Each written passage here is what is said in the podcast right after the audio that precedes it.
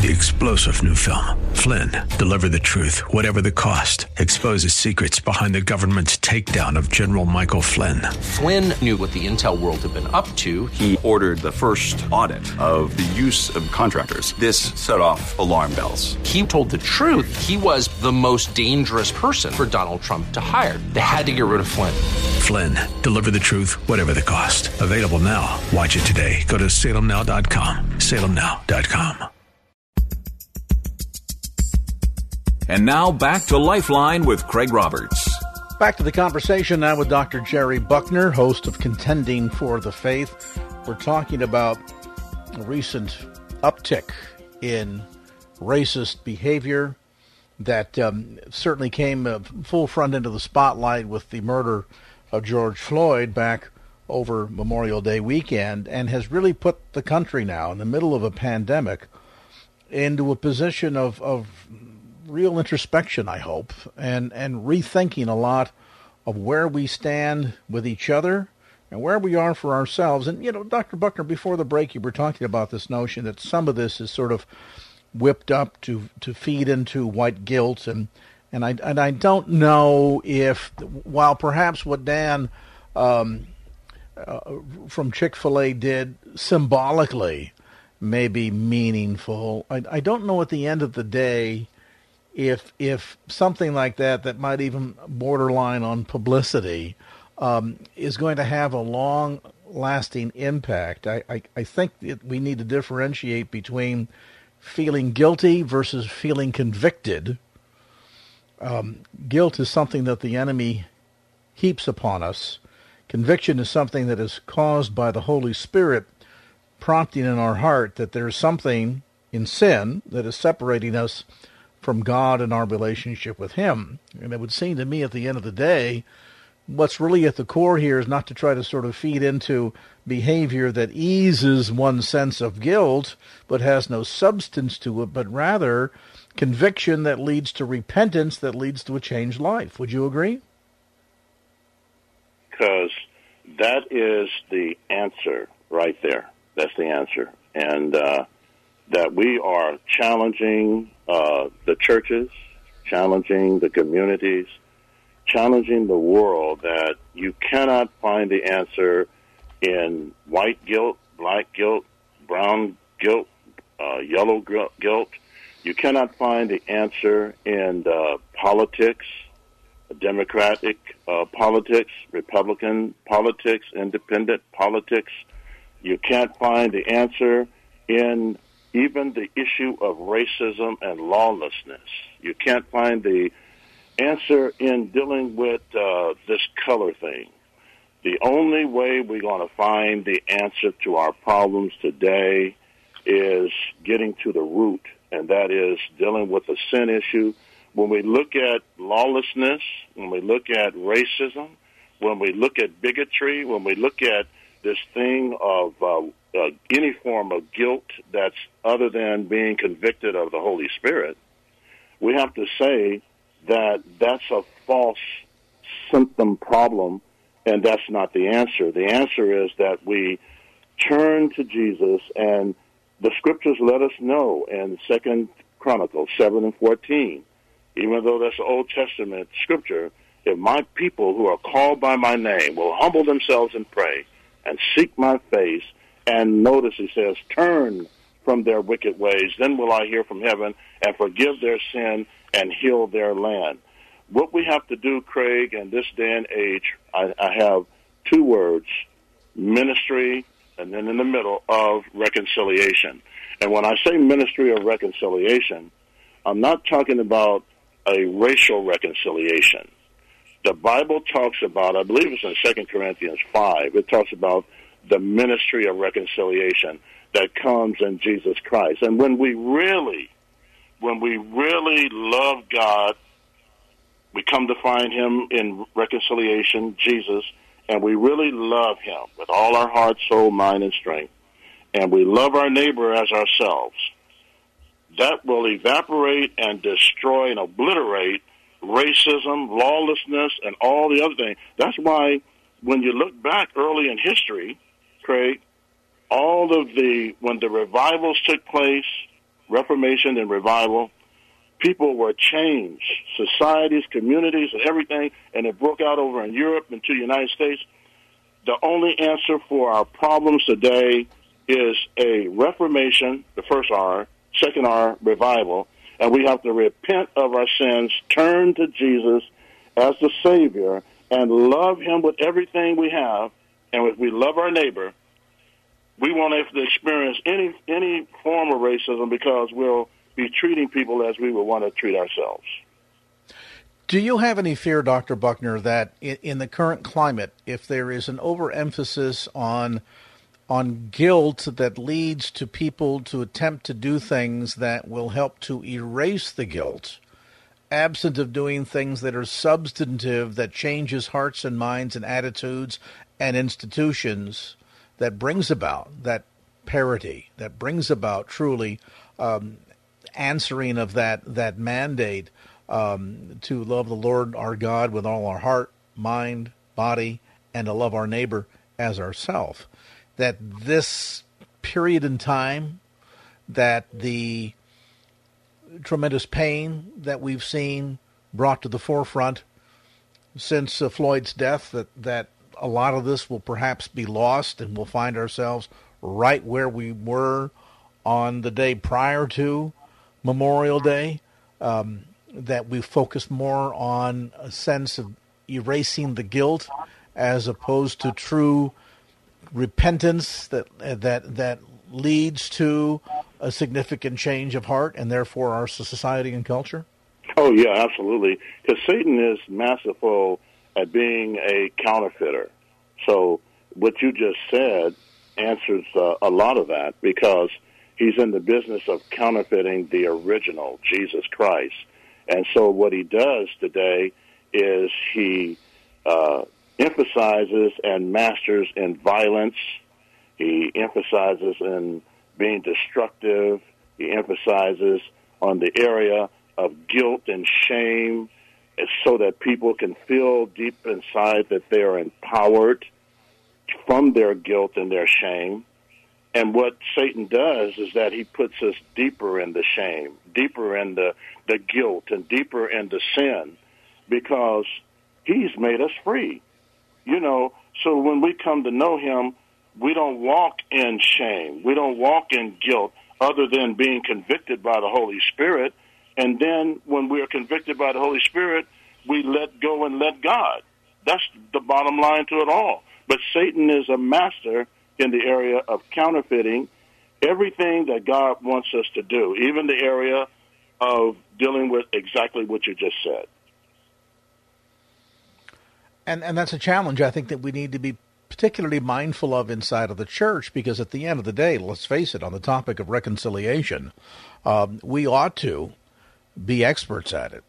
Uh, since our, our, our life is bound up in Christ and we've experienced what it's like to feel forgiveness and to experience reconciliation that leads to relationship on the vertical plane, and yet it seems as if we oftentimes are the most challenged when it comes to demonstrating the sense of what it means to be reconciled and walk in fellowship on the horizontal plane. You know, you and I have talked about this before, and I think it bears repeating that at one point Dr. Martin Luther King made the observation that America was no more racially divided than she was at 11 o'clock Sunday morning. Now, I don't say that to suggest that we need to all rush out and and invite our neighbors to come to church with us on Sunday because we're simply trying to reach a quota.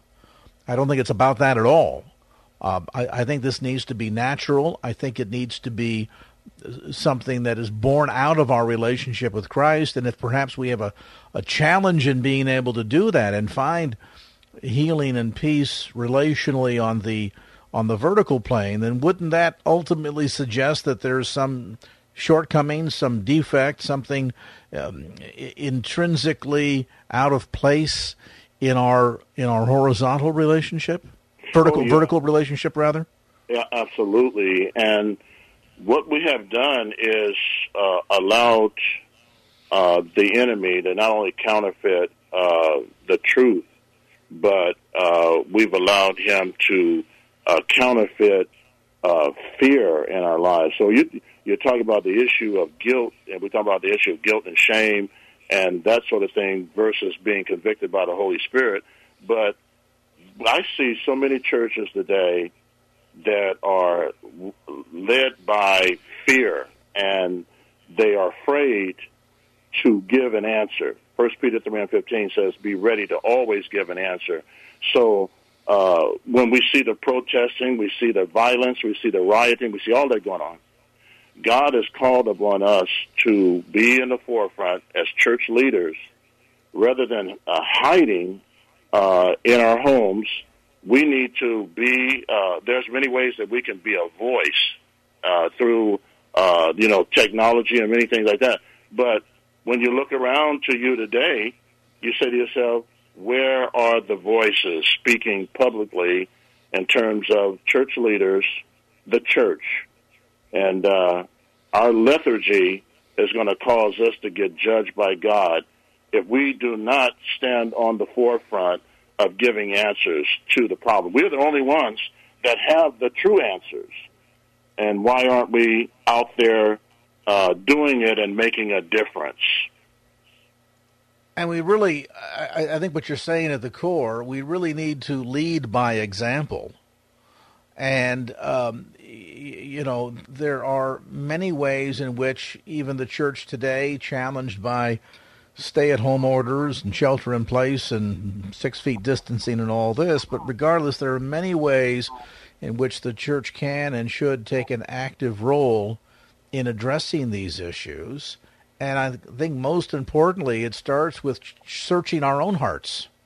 Um, you made that reference to Second Chronicles seven fourteen, um, which is a passage that is specifically written to us when God says, "If you called by my name, will humble yourselves and pray, turn from your wicked ways and seek my face." Wow, that that really suggests that there's work that God is expecting we as the church to do, that we can take the necessary steps to right our relationship with Him on the horizontal plane, that, that we then might be empowered to be able to address the shortcomings and sin and failures of our relationships upon the vertical plane, and then live out that that sense of not guilt, but but repentance that comes from conviction, and then that repenting, that turning from our wicked ways, so that now we can begin to build new life, just as we built a new relationship with God, build new relationships with people on the vertical plane, so that at the end of the day, as the scripture reminds us, they will know us by our love. Oh, yeah, absolutely. He's called upon us to be the salt of the earth, which is to be a preservative. The world is decaying and he's called upon us to be the light of the world and uh, not to put it under a bushel. And so, if we uh, do not do what God called us to do, um, the Bible is very clear that judgment begins in the house of God. And every society historically that has gone down has always started with the church going down first. When a church is not being that leading example, then the church goes down, and then the society goes down. That's why God said uh, to uh, Abraham way back in his day that you know I always uh, give people a, a test question: Why did God destroy Sodom and Gomorrah? And most time people say, "Well, because of the homosexuality." I said, "No, because He couldn't even find ten righteous people to preserve it." God said, "If you get that." 10 righteous people, I'll preserve it. God wants to preserve our decaying, lost world.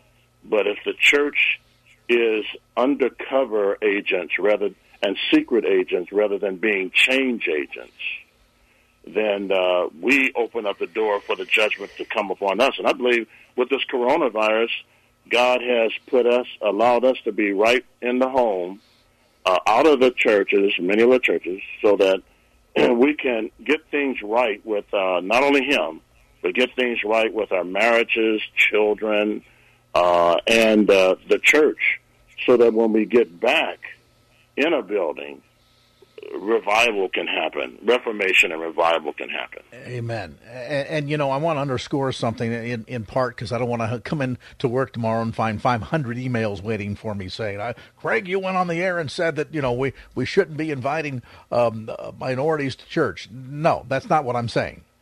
What I am saying, really dovetailing off of what you just mentioned there, Dr. Buckner, about the church as change agents that sometimes we think we're almost like window dressers. You know, back in the days, if you're old enough to remember, Macy's used to decorate the windows in the downtown stores at Christmas time and various holidays, and they had people who had specific jobs that were called window dressers, and they went in and they set up all the displays in the various store windows.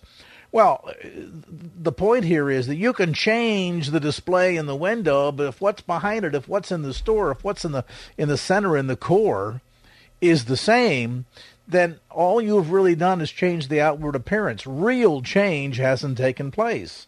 So what I'm suggesting is this isn't some kind of a contest to go out and pretend as if if you invite certain minority categories to show up to church on Sunday and now you can count well we've got you know 15 Asians, three Italians, um, eight black people and and five Hungarians we we've done it. No. To be true change agents means that it has to come from the heart. And if that sense of sharing the good news, living out the gospel, and and seeing ourselves as agents of change that endeavor to be fulfillers of that which God has said to us that we might be lovers of him first and foremost and then love our neighbors as ourselves, and we truly engage in this process of not placating our self guilt and self loathing, but rather recognize our sin nature, truly confront it, respond to the sense of conviction by repenting, changing our heart, changing our attitudes, and then allowing God to equip us to change the world around us then I think, Dr. Buckner, we can really see some good come out of all the pain that we've seen brought to the surface over the last several weeks. Oh yeah, you're you're really knocked a home run with that, Craig, uh, because you went back to what I had said earlier, Second Chronicles seven fourteen, that if they turn from their wicked ways, God says, if we do that, starts with the heart, because Jeremiah says in Jeremiah seventeen and nine, the heart is deceitful above all things and desperately wicked. And then it, Jesus said in the Gospels that out of the heart proceedeth evil thoughts and adultery and thefts and murder. So it's a heart problem. And uh, if we uh, turn from our wicked ways and confess our sins and repent of our sins, the promise that God says that he will heal our land. Now, we cannot improve upon that.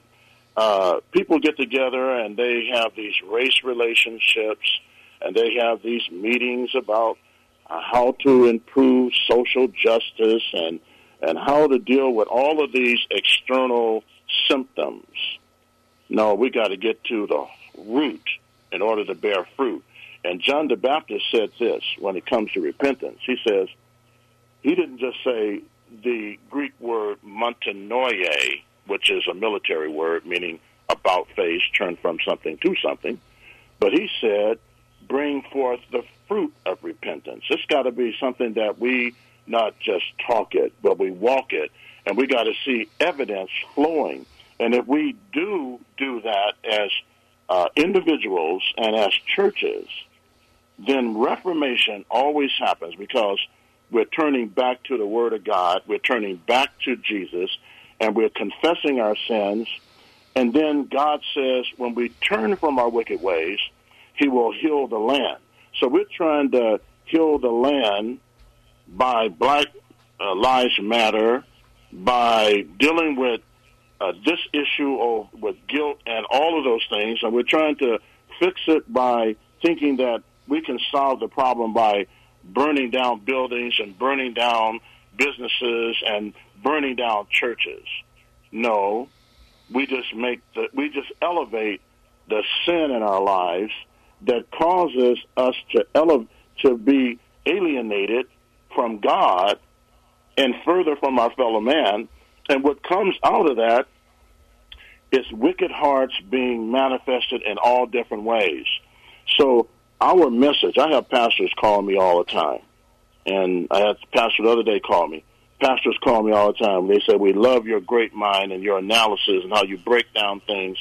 And I tell them, look, I have no solution to give you other than you as ministers and leaders dealing with your own issues, dealing with the issues of your churches and the sins and the people repenting of those sins, and then getting committed to discipleship and evangelism. Because if we, the Bible says charity begins in the home. If we get our homes right, that's why God has put, allowed us to be back in the home. If we get our homes right, then our churches will be right. We got to get our lives right, then our homes will be right, then the church will be right, and then the society will be right. But if we don't do those things, and we don't do the basic things God calls us to do, then our land can never be healed. What's going to happen to the land is going to be polluted, and people, as it says in the Old Testament, are going to continue to do what is right in their own eyes. Dr. Jerry Buckner, speaker, of course, on Contending for the Faith, broadcast Saturday evenings at 7 p.m. And he, of course, is also the senior pastor at Tiburon Christian Fellowship. Dr. Buckner, as always, we appreciate the time. 616, let's get caught up on some traffic for you right now as we head over to the KFAX Traffic Center.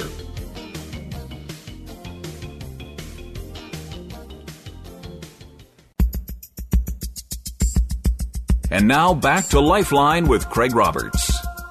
Let me read something to you. Pay very close attention, if you would, please. Class, in session. Is that loud enough? There you go. The rapid growth of the world's population over the last 100 years results from a difference between the rate of birth and the rate of death. The human population will increase by 1 billion people in the next decade. This is like adding the whole population of China to the world's population. The growth in human population around the world affects all people through its impact on the economy and environment. The current rate of population growth is now a significant burden to human well being. Understanding the factors which affect population growth patterns can help us plan for the future. This unit consists of core knowledge about the causes and consequences of overpopulation, lesson plans, teacher resources, student reading list, and a list of speakers. Although this unit is primarily intended for students in grades 5 through 8, teachers in both elementary and high school can use this unit to explore key ideas and concepts about the population explosion. Close quote. Now, that is a foreword from a teacher's instruction handbook in use in American public schools today. What of this matter of modern day overpopulation? Is it fact or is it largely fiction? And how much of the new green is actually just the old red repackaged? With some answers, we're joined now by Steven Mosher. He is president of the Population Research Institute, a nonprofit research group whose goals are to expose the myth of overpopulation, to expose human rights abuses committed in population control programs, and to make the case that people are the world's greatest resource. Steven, a delight to have you on the program. No, thanks for having me. Let's talk first about some of this agenda. You heard what I had to read from the foreword of this uh, teacher's handbook, which sounds like the whole notion of overpopulation, its impact on the globe, and sustainability is sort of a fait accompli. And so let's begin teaching our kids these lessons at a very early age. What say ye? Well, I say that it sounds like it was written by my former colleague at Stanford University, uh, Professor Paul Ehrlich, in 1968. And, uh, of course, it sounds as if whoever wrote it hadn't learned anything else in the meantime because it is wrong, wrong, wrong. It is wrong that the world's population is going to add a billion people in the next few years. Population growth rates are slowing down. More than half the countries of the world are now having too few people, not too many. Uh, and the rest of the world, China's one child policy, India's two child policy, is rapidly following suit. And the idea we should reduce the number of people on the planet to make ourselves better off is total nonsense because we need more creative human intelligences at work, not fewer. And if you want to visit the future of depopulation, go to Japan today, where they are desperately trying to get out of the demographic recession that they've been in for 25 years. What is a demographic recession? It's where you're having too few children to maintain the current population, to too few young people coming into the workforce, buying homes and cars, starting new businesses. Japan has been in recession since 1990, and it's a result of the fact that they're only averaging 1.3 children per couple, which is a recipe for uh, demographic disaster. And in fact, aren't we even seeing the same effect in many parts of Europe? That in fact there are some countries Absolutely. like France, for example, that are that are quote unquote maintaining only because of new immigration. Well, absolutely. Europe really, uh, the European countries, uh, Spain, Italy, France, Germany. Uh, those peoples better decide who they want to give their countries to because they obviously don't want it enough to populate it themselves. They're having the Germans, the French, the Italians, the Spaniards are having about 1.2, 1.3 children per couple. Again, like Japan, declining in population. Were it not for immigration, um, and they have to have immigration. Of course, most of the immigration into those European countries comes from North Africa and the Middle East and brings with it other problems. The one big buzzword that seems to tie into most of these arguments, whether it's an argument to try and reduce the population or address um, CO emissions, things of this sort, is the notion of sustainability, meaning uh, to what degree is the planet capable of not only meeting the needs of those of us that call this place home, but, but also as we add more people to the population, pardon me, um, how much of an impact will each of those individuals have on the carbon footprint, things of this sort. This this notion of sustainability, just how realistic is it to the argument? Well, you know, uh, sustainability is really, in in eco speak, a synonym for limits. And so when we talk about sustainable growth, when we hear the phrase sustainable growth, what they're really talking about is limiting economic growth. When we hear the word phrase sustainable population, we're really talking about limiting population or population control. Because the idea that you can dictate how many people can live on the planet at a certain standard of living is complete nonsense. I mean, look, I'm an anthropologist. Uh, I was the first American social scientist in China back in 1979 when the Chinese were still relatively poor. And when the world, led by Paul Ehrlich, led by the, the, the, uh, the radical environmental movement, said China has too many people, if it is to develop, it must embark upon a one-child policy. Well, that's what they've done. They've killed off 400 million people over the last 35 years. And now they're facing an economic crisis because they have a nationwide labor shortage. They have the fastest aging population in human history. They're talking now about abandoning the one child policy. I don't think they're going to do it in total. They'll go to a two child policy. But they have set in train so many problems uh, for themselves over the long run that China's long term economic prospects are now less rosy than India's because the Indians are still having a little over two children whereas the Chinese are averaging slightly over one. They've compromised their future. They've compromised economic development. However well they're doing now, they're going to fall into a demographic trap that they laid for themselves 35 years ago. And there appears now to be no way out. What of the counter argument to your points that says we need, Steven, to keep in mind the planet's ability or inability in this argument to provide enough food, enough portable water, enough of the basic resources necessary to sustain human life. And if we continue at this pace, the fact of the matter is we can't plant gardens fast enough or farm fast enough and be able to uh, produce enough water to meet the needs of a growing population. Okay, well, here, here, here are two arguments uh, that you've neatly encapsulated. One is that we're running out of food, and one is that we're running out of water. And the argument we're running out of food was rebutted uh, about 10 years ago by the Food and Agricultural Organization, which is part of the UN system, by the way. So these are not uh, these are not conservative people making these predictions. The Food and Agricultural Organization said that with current ag- agricultural technology, we could now feed between 12 to 14 billion people on the planet. Well, you know, and I know There are only a few more than 7 billion people on the planet now. Uh, people should also know that the world's population is never going to double again. We're never going to get to 12 billion or 14 billion. So the food problem, yeah, we have a problem distributing food to some poor people in poor countries. There's still hunger in the world. I don't deny that. But there is no global food shortage, nor will there ever be. And as far as water is concerned, my goodness, 70% of the planet's surface is covered by water to an average depth of 6,000 feet. So there's plenty of H2O. Now, we may have to desalinate it. Uh, they do that quite well in some Middle Eastern countries. We may have to conserve it. We may have to build more dams and, and build canals. Uh, but we don't have a global water shortage either.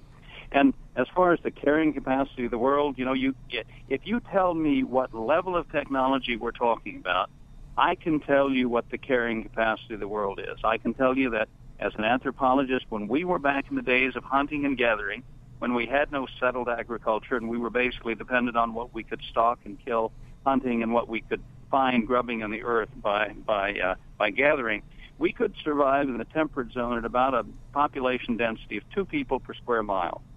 With settled agriculture, we raised that to 100 people per square mile, then to 1,000 with irrigation uh, in some of the best uh, irrigated uh, rice paddy areas in South China, where I lived for a couple of years. You had two and three thousand people per square per square mile. Uh, but then we get to industry, we get to industrialization, and then we have the communications, uh, the internet revolution. And with each advance in technology, we're able to support more people. Now, if there were no more technological advances, if no more scientific advances were made, if no more Nobel prizes in, in, in physics and chemistry were, were handed out, and, and our technolo- technological advance stopped, then that would put a limit uh, eventually on the number of people that we could have on the planet. But I don't see any reason to believe that man is going to begin checking his intelligences at the door and not make any more advances in technology. Well, in fact, ironically, about 100 years ago, there was a bill that was created that was under discussion, and I forget whether it was the Senate or the House, but one, one side of, of Congress or the other, uh, that essentially was a proposal to shut down the U.S. Patent Office arguing that post the invention of the light bulb, the Victrola, things of this sort, that everything that possibly could be invented had been had been invented, and therefore there was no need for a U.S. patent office. I, I wonder what Steve Jobs would have thought if he'd called Washington and said, "Sorry, that iPhone, iPad uh, thing you're thinking of, now nah, we don't need that." you, you can't have that idea because we've decided you won't. Um, yeah, that's the only way to stop human progress is by having the government intervene and force people to stop being creative, to force them to stop using their intelligence to solve problems uh, that that we cause sometimes by our numbers. I mean, nobody would have liked to have lived in a city in the Middle Ages because they didn't have, uh, you know, running water. They didn't have a way of disposing of their sewage but we invented ways to solve that problem, which was caused by large numbers of human beings living in a small area. And I'm convinced that any problem that's caused by our numbers can be solved by those same people um, using you putting their intelligence to work. I, who would have thought that uh, 50 years ago that we would be taking sand from the beach and taking the silica from it and making it into silicon chips that make it possible for us to talk to uh, you know, on, on, on, on the phone across the world, on the internet around the world in, in fractions of a second.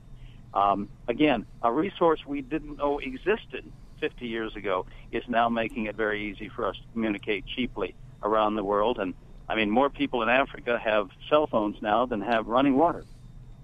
Isn't that amazing? Let's pause on that point. Steven Mosher is with us today, president of Population Research Institute. We're trying to sort of figure through many of these arguments, arguments, quite frankly, that are taught as absolute fact in public schools today, as I suggested just a few moments ago. The big question is, as we, yes, I have an understanding about uh, caring for the environment, and, and, nothing here in today's conversation should be suggestive of the idea that we need to uh, uh, not care for the environment or not live and act responsibly in, in caring and, and providing the stewardship over our planet. But that said, how much of these proposals related to caring for the environment or dealing with the quote unquote population really get down to a core issue of not sustainability, but rather the attempt by some elite to manage and control the lives of others. We'll riddle that one as well as our conversation with Steven Mosher from Population Research Institute continues.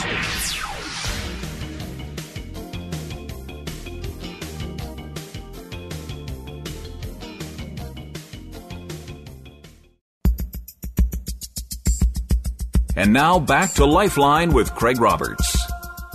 Here is a big part of the, well, the kind word is inconsistency, the more accurate word is hypocrisy of so much of the green movement that it that it seems to to separate the leaders from the followers, and ironically, it very much mirrors uh, many of the ideals of communism. And at the end of the day, communism is a theory that essentially has a small group at the top with centralized power over everybody else.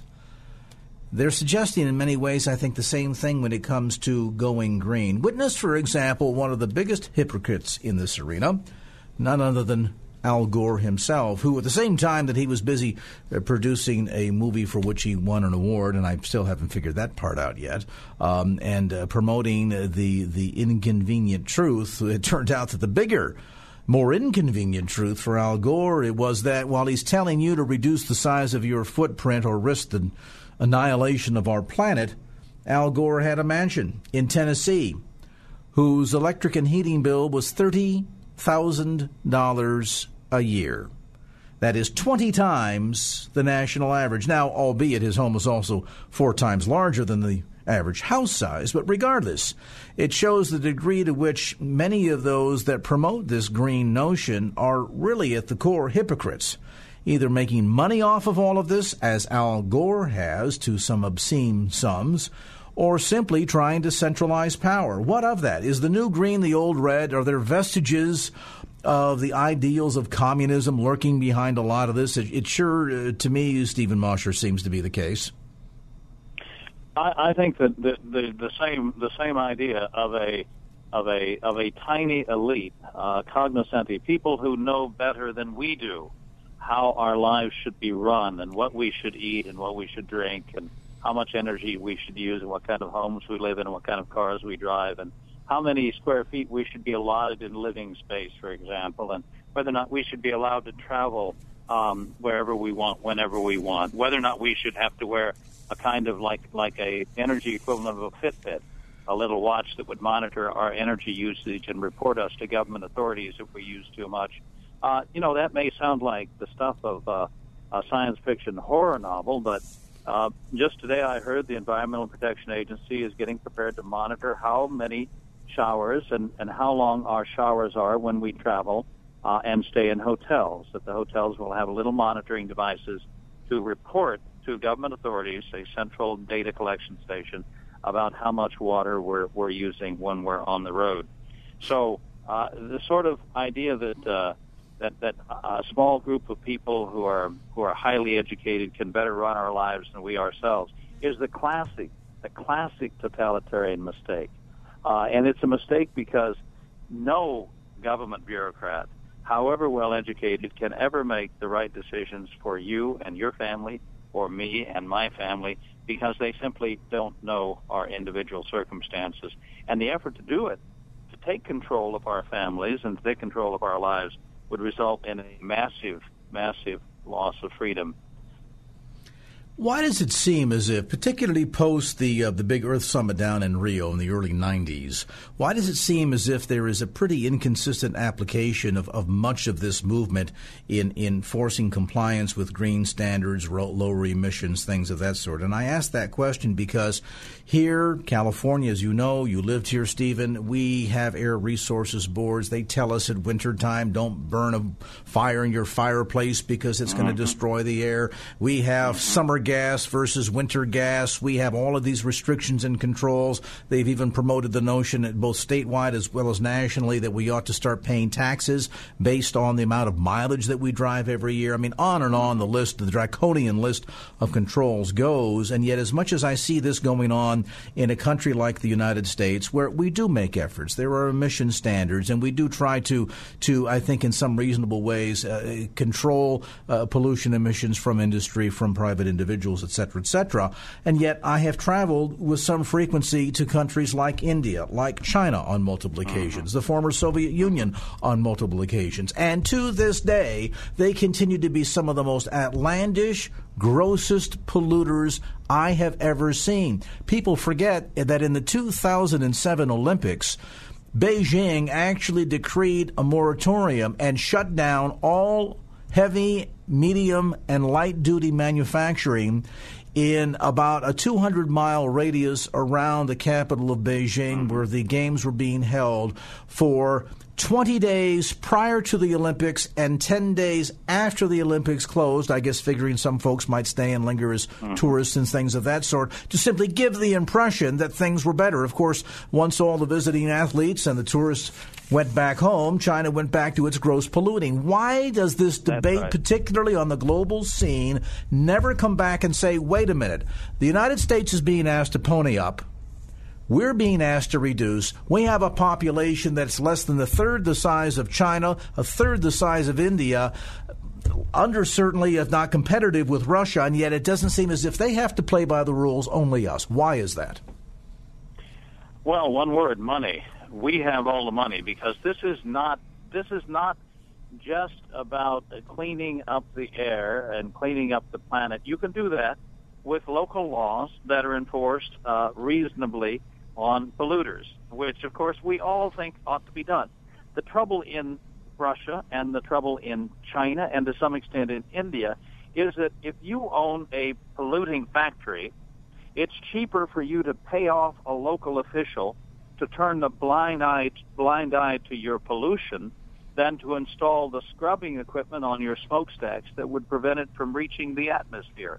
And so that's what you do in China if you have a factory that that uh, is is giving off uh, hydrogen sulfide or something uh, that irritates people that potentially is uh, carcin- uh, carcinogen, uh, you simply uh, go pay off the local official uh, responsible, and he will look the other way. Uh, in the United States, that kind of bribery gets you arrested and thrown in jail. So there isn't the kind of free press in Russia and, and China and to some extent in India that allows ordinary people to band together and protest and take their petition the government for redress. Uh, there isn't a Bill of Rights in China, for example, and if and if local villagers go en masse to protest a polluting factory, they will often be met with deadly force uh, from riot police, who are, of course, working for the government, not for the people and who are there under orders from the local police chief, who too has been paid off to protect the factory, even as it is polluting against the interests of the villagers, even though they are dying from lung cancer. So that's the kind of corruption you find elsewhere in the world. But the United States and Europe have the money. And this is, at base, a giant wealth transfer scheme because there's nothing that the oligarchs in poor countries, the dictators, the tyrants in Africa, Asia, Latin America would like better than to have the United States and Europe in some sort of spasm of guilt transfer a trillion dollars into their Swiss bank accounts on the on the uh, grounds that yes we uh, we polluted and now we're we're paying back the people of the world for the pollution we caused. Uh, that's what this is about. It's about transferring wealth from countries that produce goods and services to countries that don't produce very much in the way of goods and services and are therefore poor. Hmm. Redistribution of wealth. Why does that sound like a basic concept that was promoted by Marxism and Leninism? It does have a very familiar ring to it for those of us who grew up in the in the last uh, in the last century. I lived in Asia for ten years. I lived in China for several years, and China has uh, the worst pollution in the world, I believe, by far you know, they they did have to shut down the factories before the Beijing Olympics because they wanted they wanted the people visiting Beijing to be able to see the sun. Well, this is most true. Of the time, most of the time, when you go to Beijing these days, unless it's a windy winter day, you cannot see the sun because the sun is obscured by black clouds, and people wear those gauze masks over their face not because they have a cold, but because they're trying to prevent at least some of that particulate matter, that soot, uh, and the sulfur and, and the other uh, minerals from entering their lungs and, and, and making them sick. Steven, we sure appreciate the education tonight. I imagine there are a lot of resources available for listeners on your website.